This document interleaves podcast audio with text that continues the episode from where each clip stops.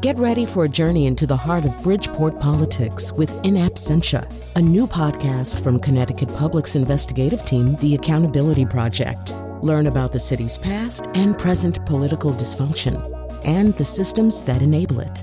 Tune in wherever you get your podcasts. Funding provided by Gregory Melville and Susan Fox and Kathleen Bromage. Oh no, this whole position is being overrun by zombies.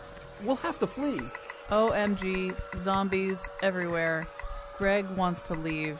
What a loser. Are you Facebooking this? No, that was Snapchat. For Facebook, I want some video, so can you stand next to the window with the zombie's face all mushed up next to it? Chion, this is serious. hmm And you know what it also is? The greatest social media event of my life. I never have anything to say, but now I'm trending because zombies. Oh no, oh no, no, no, no, no. One of them just bit Lydia. Oh, that sweet, beautiful girl. Gone forever. I am totally Instagramming that right now. Look, this filter makes her head look like a piece of toast. I, I can't believe you. Greg? What was that? The power grid just went down, and now the zombies are eating the cell towers. But how could that even happen? What do you mean? Well, there's I mean there's got to be like a like a backup plan, right? I mean the the internets and phones can't just go away. So This is an apocalypse. By definition, there is no backup plan. I thought existence was only real if we could, you know, communicate about it. This is horrible. How do I even know if I'm real if I'm not LMFAO? This changes everything. Citizens of the world, in less than an hour, we will join others from around the world in launching the largest battle in the history of mankind. Mankind. That word should have a new meaning for all of us today. We can't be consumed by our petty differences anymore. We will be united in our common interests. We are fighting for our right to live on the internet, to exist, to text, to tweet, and should we win the day, this will be known as the day when the world declared in one voice, we will not go quietly into the night. We will not vanish without a fight. We are going to live on. We're going to have Tumblr and Pinterest. And Tinder. Oh God, I didn't even think about that. Is my whole account deleted? Hmm. Look, just let's get YouTube back up and I'll do my whole speech again. And then we'll slowly reclaim the world and all that stuff. Meanwhile, hey zombies, listen to this radio show. And now he has an iPad that runs on his own urine. Colin McEnroe. I call it streaming audio. Uh, all right, so we are going to talk today not sp- entirely about disasters, but we're going to start anyway with a pretty detailed conversation about what happens when one of those disasters, whether it's Mother Nature, uh, whether it's a solar flare, whether it's terrorists, when what happens when one of those uh, disasters impedes your ability to communicate, to get communications from the government or anybody else who might be trying to help you. What happens when the phones go out and the power goes down and the internet is gone? Uh, what's left uh, in terms of ways for you to find out what's going on, assuming anything is going on? Uh, but assume, assume something is. So joining us today uh, from uh, NPR in Washington, D.C., uh, Manny Centeno. he's a program manager for the Integrated Public Alert and Warning System of FEMA. In studio, Arnold Chase, uh, former owner and manager of WTIC Radio and involved in preparedness and broadcasting for his entire life. He's doing something right now, I'm sure, just sitting there, uh, but he can't tell you what it is. Uh, and then by phone, we're also talking to uh, somebody that I worked with for, I think, 16 years, something like that, uh, Jeff Hugabone, uh, who is a Connecticut broadcast engineer for 25 years and currently associate chair of the Connecticut Emergency Alert Committee. So, as I say, we're going to talk. Um, first about this whole question of communication, and then there'll be things to say about what what can be communicated to you, what you need uh, to uh, act upon uh, the communications that you get, uh, all of that stuff. But um, we're three years out from uh, Hurricane Sandy or Tropical Storm Sandy or whatever we d- decided Sandy was. Uh, so this stuff is very real in a lot of ways.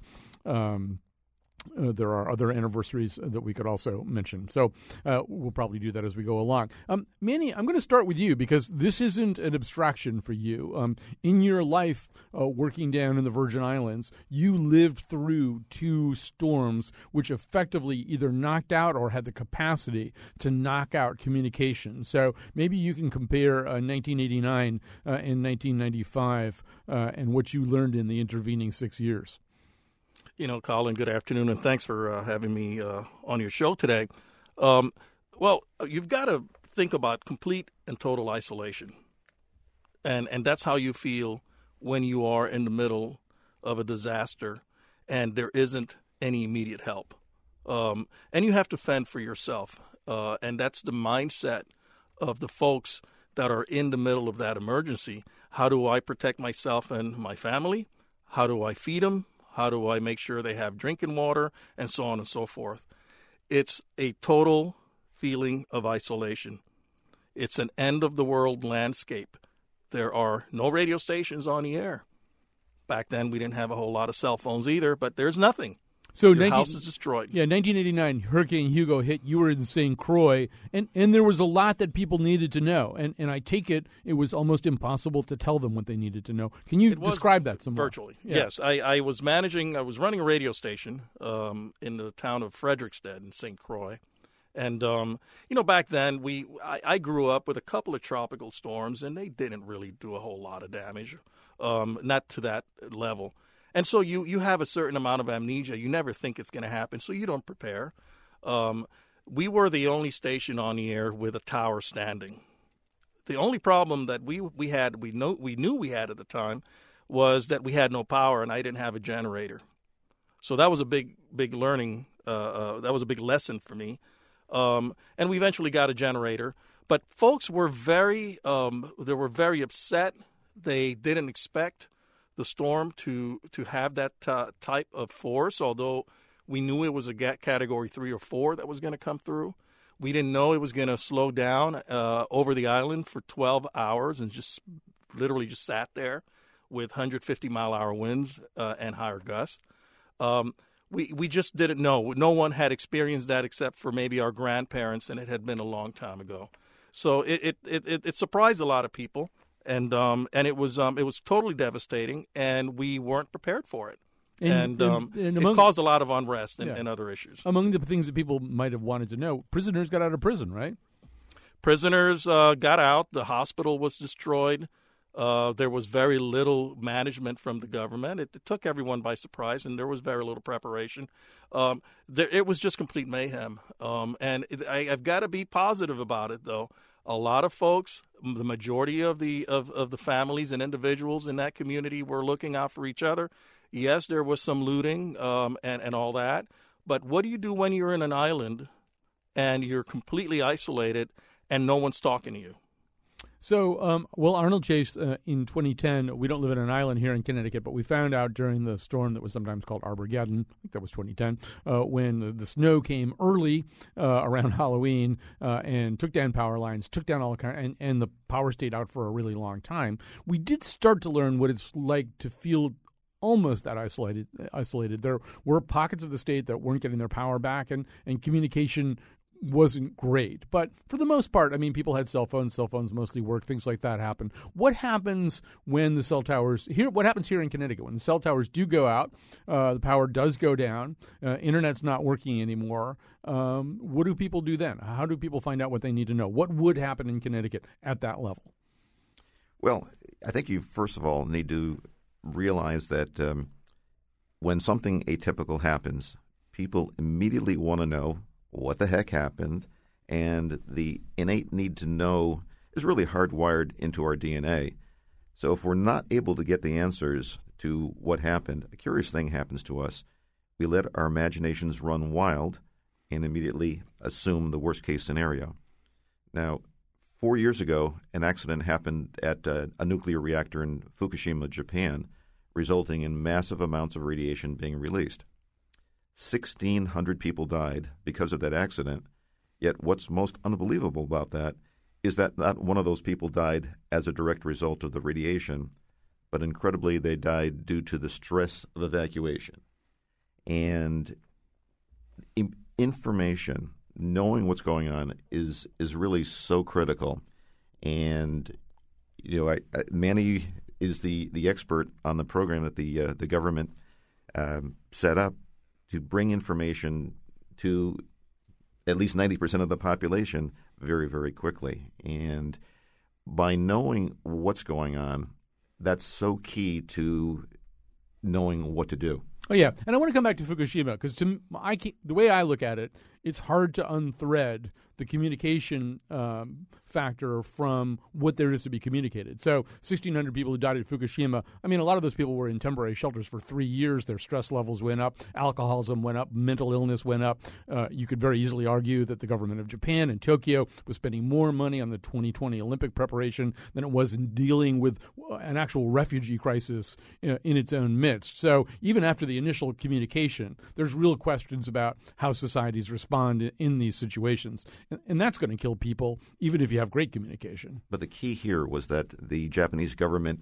didn't communicate in a timely fashion, and they didn't communicate in a um, a properly informed fashion, and as a result, the decision whether to shelter in place, stay in place, or to you know, run as fast as you can was not. Um, that decision couldn't be properly made by the people, and as a result, all the things you've described and all the downstream effects could have been avoided. And that's the importance of timely and accurate information. Well, some of them could have been avoided. Um, I mean, some people really did need to get out of there uh, and go someplace else. Anyway, we'll come back to that. I think that's a sort of separate part of this. So, Jeff, I'm going to um, uh, ask you to jump in here. So, um, once again, go back to that that scenario. The cell phones don't work.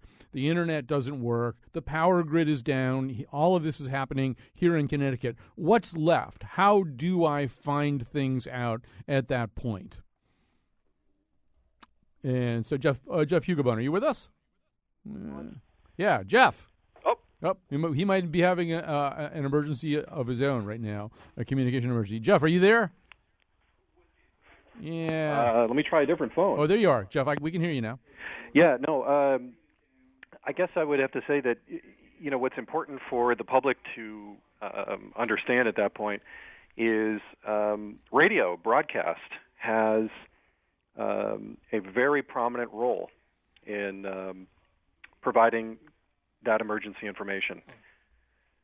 So, um, but okay, so we can talk. There's sort of two different kinds of radio, right? There's sort of, uh, you know, uh, I try to stay on the air and I talk to people. Ray Dunaway tries to stay on the air at WTIC and talk to people. But the, there's another system that sits underneath that one, right? If that one isn't working as well, there's what we call, you know, that uh, emergency alert service. So, Jeff, tell us how that works.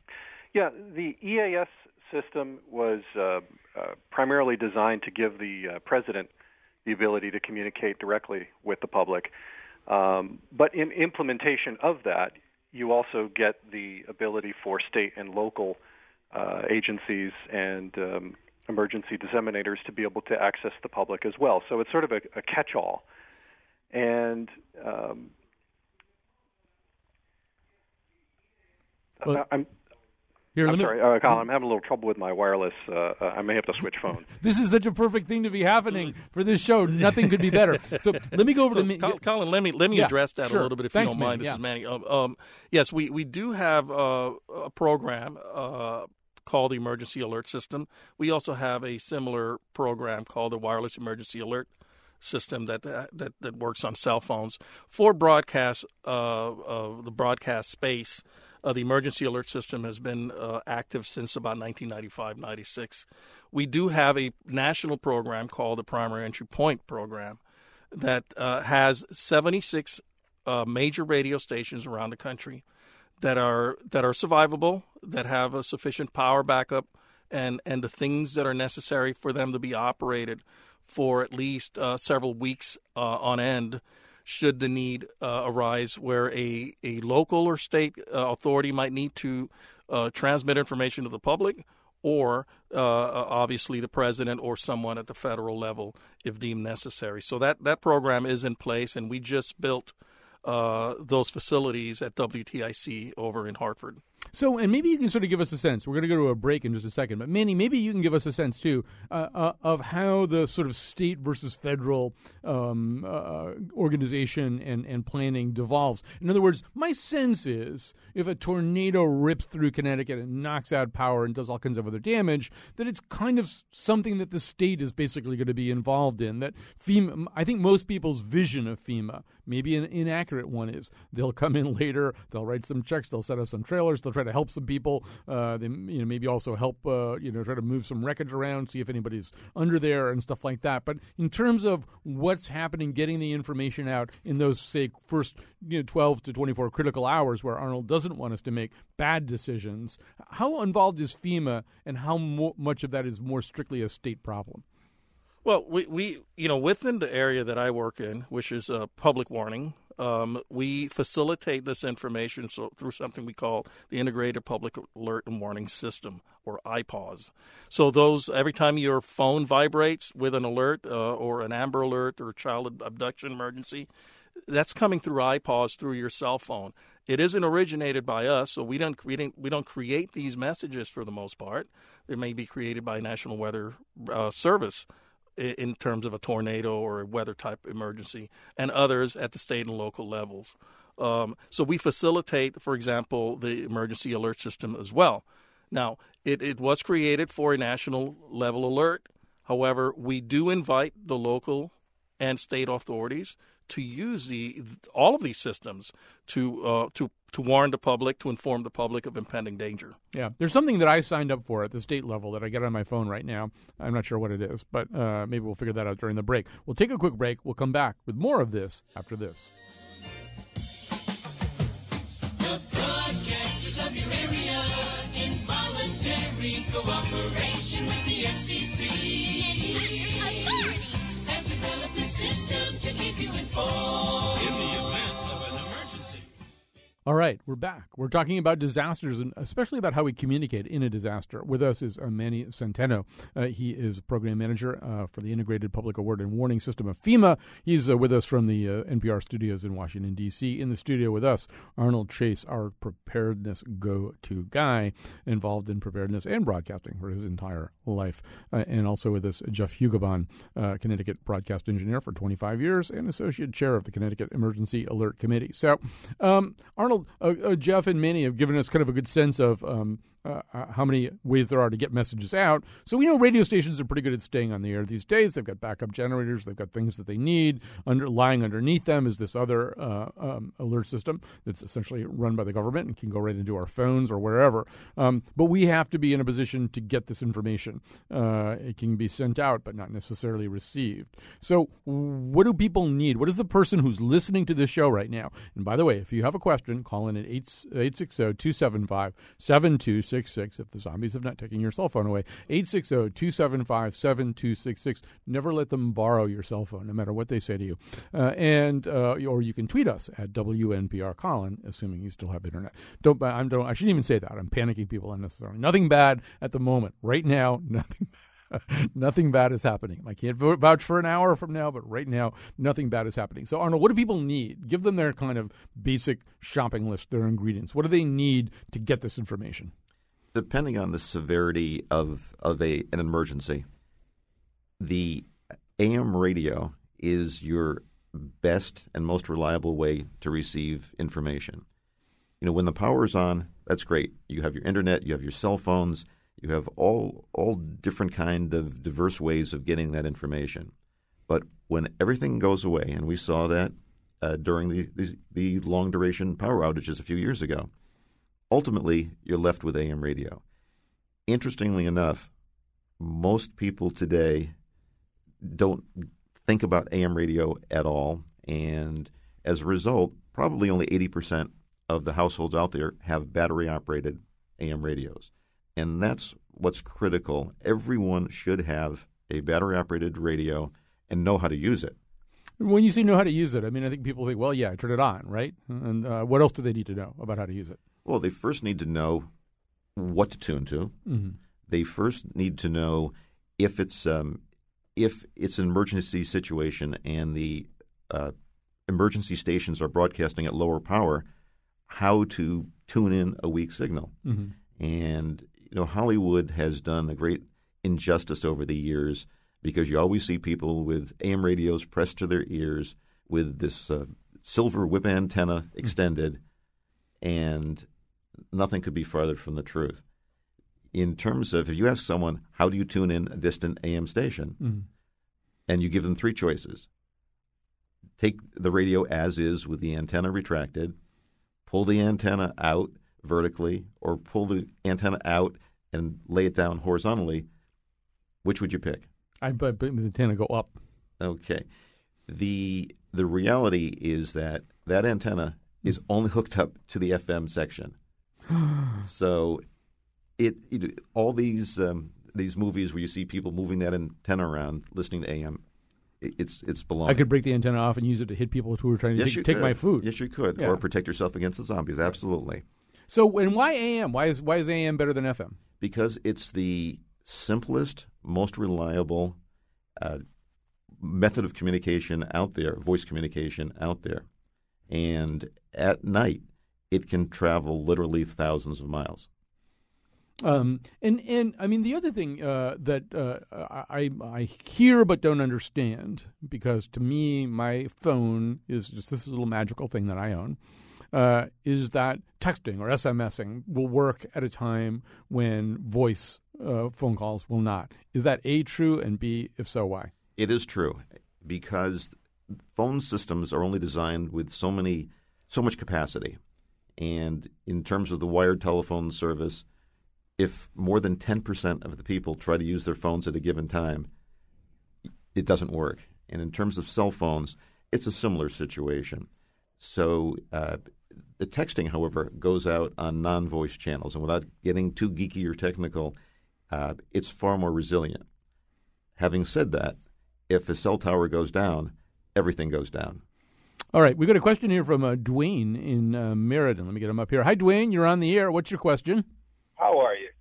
Um, my question is, with all the times I'm sitting down watching a good show or listening to something on the radio, we constantly get these interruptions where stations are testing their emergency broadcast signal or whatever.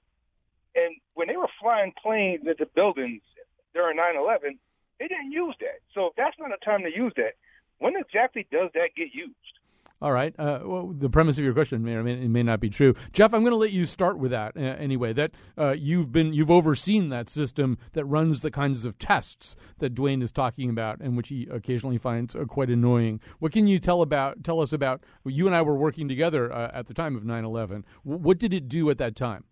Yeah, our, uh, Colin, and this kind of dovetails into Arnold's point as well, in that I would answer that by saying that the system that EAS uses uh, to ensure that it is reliable are those weekly tests and those monthly tests that come out.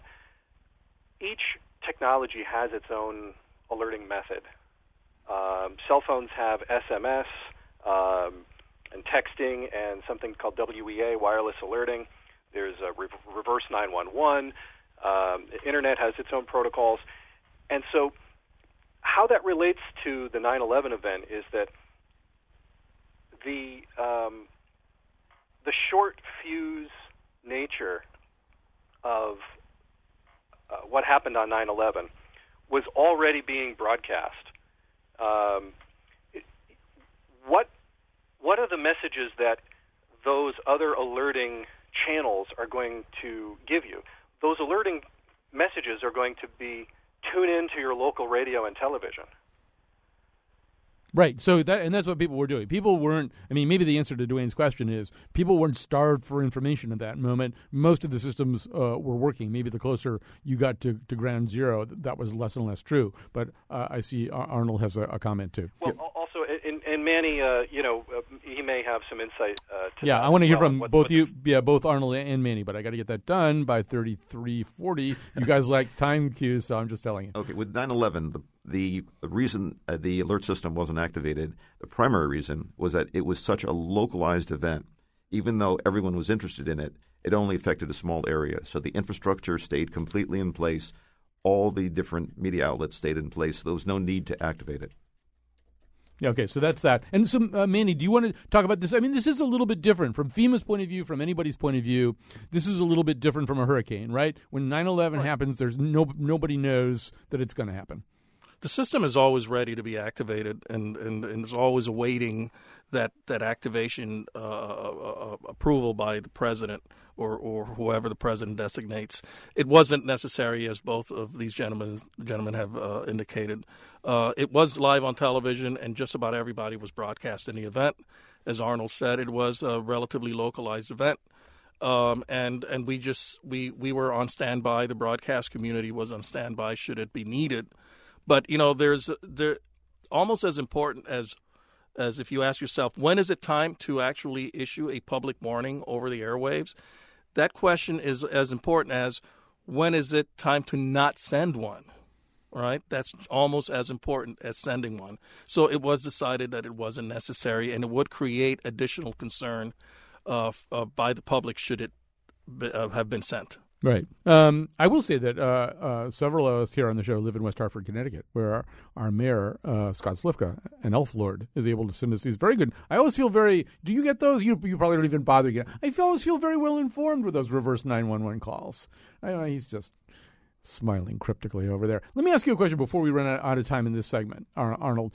Is there something that knocks out everything? In other words, you know, sometimes we talk about electromagnetic pulses and stuff like that. Is uh, is the base? I've only got a minute here, but is there's something that's so hardened off it can't get wrecked? Yes, there are scenarios, both natural and man created, that would knock out virtually all the media in over huge uh, areas immediately.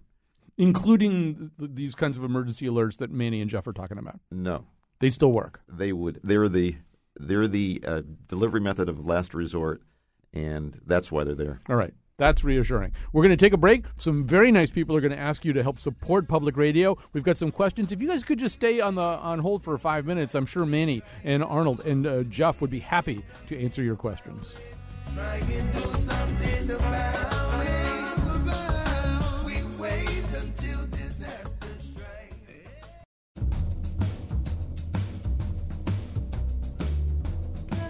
I'm shocked at how unprepared people are for a hurricane. I mean, how many of you even have both light and dark rum on hand?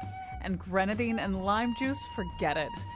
What's that? They're talking about the other kind of hurricane? Oh, I don't know anything about that. Today's show was produced by Betsy Kaplan and me, Chion Wolf. Our intern is Dan Schultz. Greg Hill appeared in the intro and tweets for us at WNPR Colin, and the part of Bill Curry was played by Jeff Goldblum.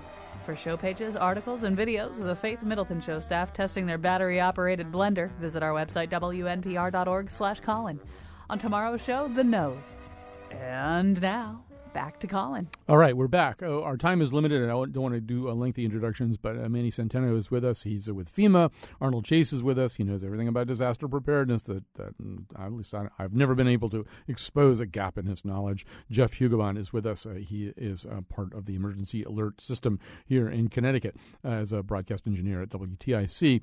Um, so, um, where did I want to go? Okay, so. Um, Arnold, you know, we were saying before about how uh, these transistor radios, uh, as they used to be called, battery-operated radios, uh, the uh, the antenna only works for FM. Uh, AM is where you think most of the um, useful information is going to come from. So, um, one thing that we you went over with me during the break is how you actually do optimize the performance of your AM radio, which involved a certain visual aid. But describe to people what they need to do. The the radio the antenna for an AM radio is built into the radio, and in order to optimize the signal, what you have to do is just rotate the radio uh, into two different directions, and you'll find the direction that the uh, signal is the strongest. Yeah, so just take it in your hand and move it around uh, until you uh, pick up the signal that you're looking for. And then, Arnold, how do they know which signal to look for? Every and um, Manny would uh, would be the one to answer this for um, and, and Jeff, you know, for uh, the other states. But uh, there are 77 primary entry point stations around the country, and um, in Connecticut, it's a 1080. Of course it is. Um, so I- have a different question, and Manny, I'm going to start with you about this. So one of the th- and it has to do with what happens once you get the information to people, what they do with that information, and how they act upon it. Because you can have the best delivery system in the world, and people still won't act upon it, and we know this from time and time again. We know it from Katrina. People wind up sitting up on roofs as the water rose around them. We had it here uh, with I, th- I can't remember whether it was Sandy or Irene. The governor was going nuts at his press conferences, telling people get out of those shoreline areas. The water's rising, and people are going, "No, I think I'll stay at my house. I think you know I like it. I'm, I want to I want to you know take care of my house. Uh, they, they they they don't leave. So is this this must be something that FEMA looks at? You know, you can have the hardware, but then the software is how you talk to people and whether you can change their minds when they're thinking that way. Is that something that FEMA talks about and thinks about? Well, we discuss it uh, with uh, with local and uh, and state level authorities. Uh, how what is the psychology of of a, of a public warning or or a bulletin or uh, a notification? Um, you know, you're always going to have people that don't want to move, that don't want to evacuate, that don't want to follow directions. But the way to alleviate that really is to continue to tell them to do it, and and just not don't just do it when an emergency comes. Uh, you've got to practice it. You've got to have exercises. You've got to have public service announcements. You've got to feed folks with information about this kind of stuff. Um, it's going to happen. It's just a matter of when. And um, and so we need to continue to educate the public at the state and local level. Now, one of the things that we do at FEMA is we have a website called Ready.gov uh, that has a lot of information on preparedness and how to how to make sure your family uh, uh, is ready for this type of of, uh, of event. Um, so go to ready.gov. That has a lot of information there about the radios and the batteries and the water and all that stuff. But you know, folks, as I told you at the beginning of the show, I was I didn't think that this storm was going to hit any of the two storms. You know, you always have this positive feeling that well, it's not going to affect me. It's going to be on the news over there. But you know, don't be that guy. Don't be that gal. It's it's it will eventually affect you. You should be ready, and we have to continue to to uh, broadcast that message to the public. You know, Arnold, it does seem to me that people in that situation, what they're thinking, and Judy Allen, by the way, just stay on the uh, phone right now. I want to get to you in just a second. But people in that situation, you know, they're thinking two things. If in fact they're recalcitrant, if they're not willing to leave where they are, they're thinking the minute I leave here, I'm basically placing myself in the hands of the government, and I don't trust the government. Um, and and maybe another part of that is sometimes they're right. Sometimes the government, you know, isn't as well prepared as it should be for these kinds of situations. So how how do you override that resistance? I mean, you know, you personally have prepared yourself so well that you never have to deal with the government, but most people are going to have to. So how do you persuade them that that's a better idea than being masters of their own destiny? Human nature is human nature, and if someone is of the mindset that they're going to they that they know better, then there's nothing you're going to do. But the the reality is, the majority of people, if they're told that help is on the way, they're going to stay where they are. But if they're told there is no help going on the way uh, on the way, and there is nothing that uh, is going to help them, they have to leave now. Um, I would think a majority of people will do will follow. All right. Um, you know, I'm going to come back to Jeff in just a second because I, I do think that one uh, big difference here uh, sometimes is who they're hearing it from. People tend to trust people that they actually know. So you really don't know anybody in FEMA or the federal government. Maybe you feel like you know the governor a little bit. You actually probably really do feel as though you know some of your town officials. So I want to talk to Jeff in just a second about what's being done in one town, Simsbury, uh, as an example of how that can work. But before that, just because she's been on hold for a long time, uh, Judy Allen uh, in West Hartford. Hi, Judy. You're on the air. Hi, thanks. Um, I have a radio put out by the American Red Cross um, that is that can be battery, solar, or crank powered, and it can tune into the National Weather Advisory, so I can track a storm. I'm wondering if other information can come from them as well. Arnold can talk to you about these uh, Red Cross radios. If the uh, power is out for a long enough period of time, the weather radio uh, transmitters will also be out. So you're you're really dependent on that AM section of your radio. The um, You call these the Swiss Army knife. yes, um, a lot of these radios have built-in sirens and flashing lights and you know all kinds of uh, what I consider to be really silly things that uh, tend to make the radio less of a radio and you know more of a a, a heavy, useless uh, uh, piece of equipment. And what what you really want, if if you've bought that radio for emergency alert purposes, you want to optimize the radio. It's it's uh, like cell phones that that added cameras and all kinds of things, yet the audio quality diminished over the years. Its primary purpose is a phone. Now, I, let, let me just interject one thing, which is that um, Arnold Chase, who was just speaking, has been talking to me about this stuff for I think decades now, and his assumption is that I never listen to him, uh, which is like forty percent true. Uh, but in fact, for, I, I will not ma- name this member of Arnold's family, but one, Arnold is a big believer: get the basics, do the basics, Start, don't do the tricky stuff, or, or what he sometimes calls the silly stuff. So, a member of Arnold's family at one point proudly showed him one of those devices that people have in their cars where they can smash where they can smash out the driver's side window and then cut through their seatbelt. So as they're going glug glug glug down to the bottom uh, of a lake or something like that, they can get themselves free.